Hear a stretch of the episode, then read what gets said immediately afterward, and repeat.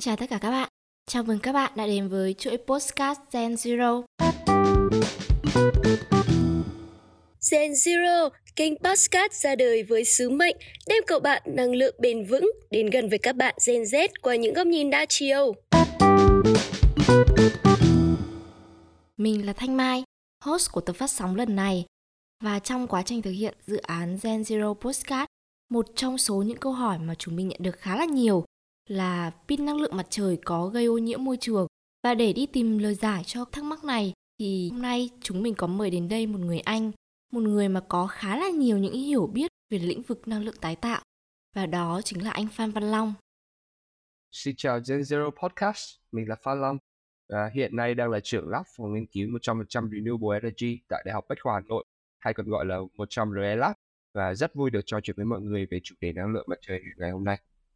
Về tấm năng lượng mặt trời thì đây là một chủ đề không còn mới, nhưng mà nó vẫn gây ra khá là nhiều những cái tranh cãi khác nhau về tính an toàn cũng như là mức độ phát thải của cái tấm pin này ra ngoài môi trường. Và để mà mình đi tìm lời giải cho cái bài toán khá là khó này thì có lẽ là chúng mình sẽ phải cùng nhau đi tìm hiểu từ quá trình mình sản xuất ra cái tấm pin năng lượng mặt trời cho đến lúc nó hết hạn thì xem là trong cái quá trình đó có cái quá trình nào mà nó phát thải khí ra ngoài môi trường hay không Việc sử dụng cái tên tấm pin quang điện hay là tấm pin điện mặt trời là khá phổ biến tại Việt Nam và cái cách sử dụng cái tên này không hẳn là sai. Tuy nhiên thì nó có thể sẽ gây hiểu nhầm về tác động độc hại đến môi trường của các cái tấm pin quang điện do có cái tua pin ở trong đó. Và các cái tác động độc hại mà mọi người nghĩ tới có thể là do cái sự liên tưởng tới các cái loại pin khác như là pin con thỏ hoặc là pin ắc quy axit trì vốn là các cái thiết bị cần được thu hồi để xử lý đặc biệt sau khi vòng đời kết thúc Tuy nhiên thì mình cần lưu ý rằng là cái pin mặt trời không hề có các cái tác động xấu ảnh hưởng tới môi trường một cách nghiêm trọng như các loại pin kể trên. Ngoài vấn đề đó ra thì việc sử dụng tên gọi là tấm pin quang điện hay là tấm quang năng đều được. Vậy để hiểu hơn về cái tấm pin năng lượng mặt trời này thì anh Long có thể chia sẻ đôi chút về tấm pin này. Liệu nó được cấu tạo từ đâu và công dụng của các cái thành phần đó là như thế nào ạ? Giải thích đơn giản thì tấm pin điện mặt trời hay còn gọi là solar panel là một trong những cái thiết bị có khả năng chuyển đổi ánh sáng mặt trời thành điện năng thông qua các cái tế bào quang điện ở trên tấm pin. Thì các cái tế bào quang điện này được làm từ vật liệu bán dẫn mà chủ yếu hiện nay là silicon và được kết nối lại với nhau để tạo nên một cái tấm pin điện mặt trời hoàn chỉnh. Và các cái tấm pin điện mặt trời hoàn chỉnh này lại tiếp tục được kết nối với nhau tạo thành một cái hệ thống điện mặt trời để cung cấp điện cho các cái hộ gia đình, phân xưởng hay là các cái nhà máy. Thì đây là cái loại mà chúng ta thấy khá phổ biến trên các cái mái nhà của hộ nhân hoặc là các mái của các phân xưởng xí nghiệp và được gọi với cái tên là điện mặt trời áp mái và còn một cái loại hệ thống khác cũng được cấu tạo từ các cái tấm pin điện mặt trời, có tên gọi là điện mặt trời trang trại thì sẽ được lắp đặt theo cái quy mô lớn lên tới hàng nghìn hoặc là hàng chục nghìn tấm pin được đấu nối trực tiếp vào lưới điện. Em thì em cũng khá là tò mò là trong quá trình mình sản xuất ra cái tấm năng lượng này thì nó có thải ra khí nhà kính hay là chất thải nào gây ra ô nhiễm môi trường không ạ? Thì không giống như các cái nhà máy phát điện sử dụng nhiên liệu hóa thạch thì các cái tấm pin quang điện không phát thải trong quá trình của chúng vận hành. Tuy nhiên thì chúng ta cũng cần phải công nhận rằng là để đến được cái giai đoạn mà nó được lắp đặt, kết nối và cung cấp năng lượng ấy, thì nó cần được phải sản xuất trước. Thì cái việc sản xuất các cái tấm pin quang điện cũng giống như bất kỳ quá trình sản xuất nào, nó sẽ đều có phát thải carbon. Mình có thể lấy ví dụ là để sản xuất một cái tấm pin quang điện, thành phần cơ bản thường là chất bán dẫn silicon và bên cạnh đó thì ta cũng có một số kim loại hiếm như là bạc, đồng, indium và tất nhiên thì cái quá trình khai thác, xử lý và sau đấy là vận chuyển các kim loại này đến nơi sản xuất thì nó sẽ sinh ra khí nhà kính. Một ví dụ khác là trong cái quá trình sản xuất tấm pin quang điện thì tấm pin à, lấy ví dụ là tấm pin silicon crystalline đi, vốn là một trong những cái tấm pin được sử dụng phổ biến nhất trên thị trường hiện nay.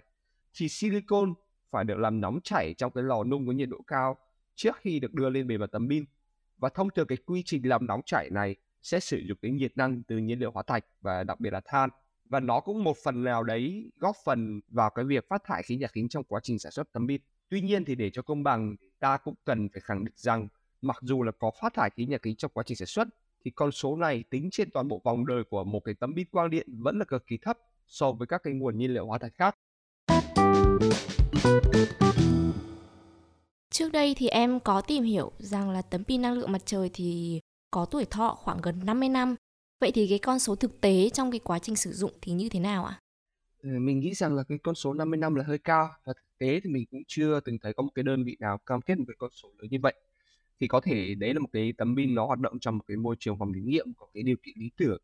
hoặc là đúng là những cái tấm pin nó có thể hoạt động với cái thời gian đến hàng thập kỷ tuy nhiên thì sau khi hoạt động vài chục năm như thế thì cái công suất đầu ra mà cái tấm pin có thể sản xuất nó không còn là cao như cái thời điểm ban đầu nữa bởi vì nó bị lão hóa đi. Một con số mà mình nghĩ là khá là hợp lý và phổ biến ở trên cái thị trường hiện tại đối với các cái tấm pin điện mặt trời là khoảng tầm 25 đến 30 năm. Một số cái trường hợp đặc biệt khác mình có tìm hiểu thì nó có thể lên tới tầm 35 năm tuổi thọ thì đấy là một trong những cái con số phổ biến. Vậy trong suốt quá trình vận hành và sử dụng thì tấm năng lượng mặt trời này không gây ô nhiễm môi trường đúng không ạ? Theo mình được biết thì là không, thì các cái tấm pin quang điện trong cái quá trình vận hành hầu như là không sản sinh ra cái khí nhà kính. Gần đây thì em thấy trên TikTok thì lại nổi lại cái câu nói của một đại biểu quốc hội khi mà chất vấn quốc hội về việc là tấm năng lượng mặt trời sau khi hết hạn thì sẽ được xử lý như thế nào. Vậy thì theo anh, sau khi mà tấm pin năng lượng mặt trời hết hạn thì người sử dụng sẽ phải tự xử lý nó hay là có một cái cơ chế nào đó từ nhà nước hay là người bán hàng ạ? Hiện tại thì phần lớn các tấm pin quang điện sau khi hết vòng đời của mình sẽ bị vứt bỏ đi tại các bãi rác và được xử lý như là rác thải điện tử hoặc là xuất khẩu ra các quốc gia đang phát triển nơi mà các quy định về môi trường còn chưa được phát triển mạnh mẽ thì đây là cái trường hợp hiện đang xảy ra với các quốc gia trên thế giới như là Mỹ hay là Úc. Còn về việc người sử dụng phải tự xử lý hay là có một cái cơ chế nào đấy từ nhà nước hay người bán thì vấn đề này uh, sẽ có cái sự khác nhau giữa các quốc gia. Thì đối với châu Âu thì các cái nhà sản xuất tấm pin quang năng sẽ là người có trách nhiệm tái chế chúng. Còn đối với Nhật Bản, Ấn Độ hay là Úc thì các cái yêu cầu về tái chế thì đang dần được thiết lập và hiện tại thì chỉ vẫn chưa có. Còn đối với Mỹ thì ngoại trừ Washington ra thì hiện tại vẫn chưa có cái quy định về tái chế nào được đưa ra ở các cái bang còn lại. Thì tình trạng tương tự cũng xảy ra đối với chính Việt Nam khi mà chủ đầu tư các dự án điện mặt trời áp mái hay là điện mặt trời trang trại đều chưa được hướng dẫn bất kỳ quy định nào liên quan đến cái việc tái chế các tấm pin sau khi vòng đời dự án kết thúc. Và trong quá trình xử lý tấm năng lượng mặt trời sau khi mà mình không còn sử dụng nữa thì liệu có gây ra cái ô nhiễm môi trường nào không ạ? Theo mình thì việc xử lý các tấm pin quang điện sau khi vòng đời nó kết thúc sẽ bao gồm nhiều giai đoạn. Nếu mình coi như nó là một loại rác thải điện tử cần được xử lý thì sẽ cần thực hiện các bước như là thu gom các cái tấm pin từ các dự án điện mặt trời, vận chuyển các tấm pin đến nơi xử lý và xử lý tấm pin. Và tất nhiên thì các cái quy trình này đều sẽ có phát thải như bất kỳ cái quy trình xử lý rác thải thông thường nào khác. Tuy nhiên thì cũng cần nhấn mạnh rằng là nếu mà xem xét trên toàn bộ vòng đời của dự án điện mặt trời ấy, thì cái con số này là không đáng kể và rất thấp. Và như vậy thì các hệ thống năng lượng mặt trời trong suốt vòng đời của nó, từ lúc các tấm quang năng mặt trời được sản xuất đến khi vận hành và cho đến khi kết thúc vòng đời thì các cái giai đoạn nó đều có sự phát thải nhà kính ra ngoài môi trường. Tuy nhiên thì cái tác động này nó khá là nhỏ so với những cái nguồn năng lượng hóa thạch. Và vì vậy thì thay vì mình nhìn vào những cái mặt tiêu cực thì chúng ta hãy cùng nhau nhìn vào những cái mặt tích cực hơn về cái mặt môi trường của các tấm năng lượng mặt trời này. Và như vậy thì chúng ta đã tìm ra lời giải cho câu hỏi pin năng lượng mặt trời có gây ô nhiễm môi trường. Và podcast lần này thì cũng khá là dài rồi. Chúng mình xin phép kết thúc số thứ ba tại đây. Và nếu như mà các bạn có thắc mắc nào về chủ đề năng lượng mặt trời, cũng đừng ngần ngại chia sẻ cho chúng mình qua fanpage Gen Zero Postcard. Hẹn gặp lại các bạn trong số postcard tiếp theo nhé!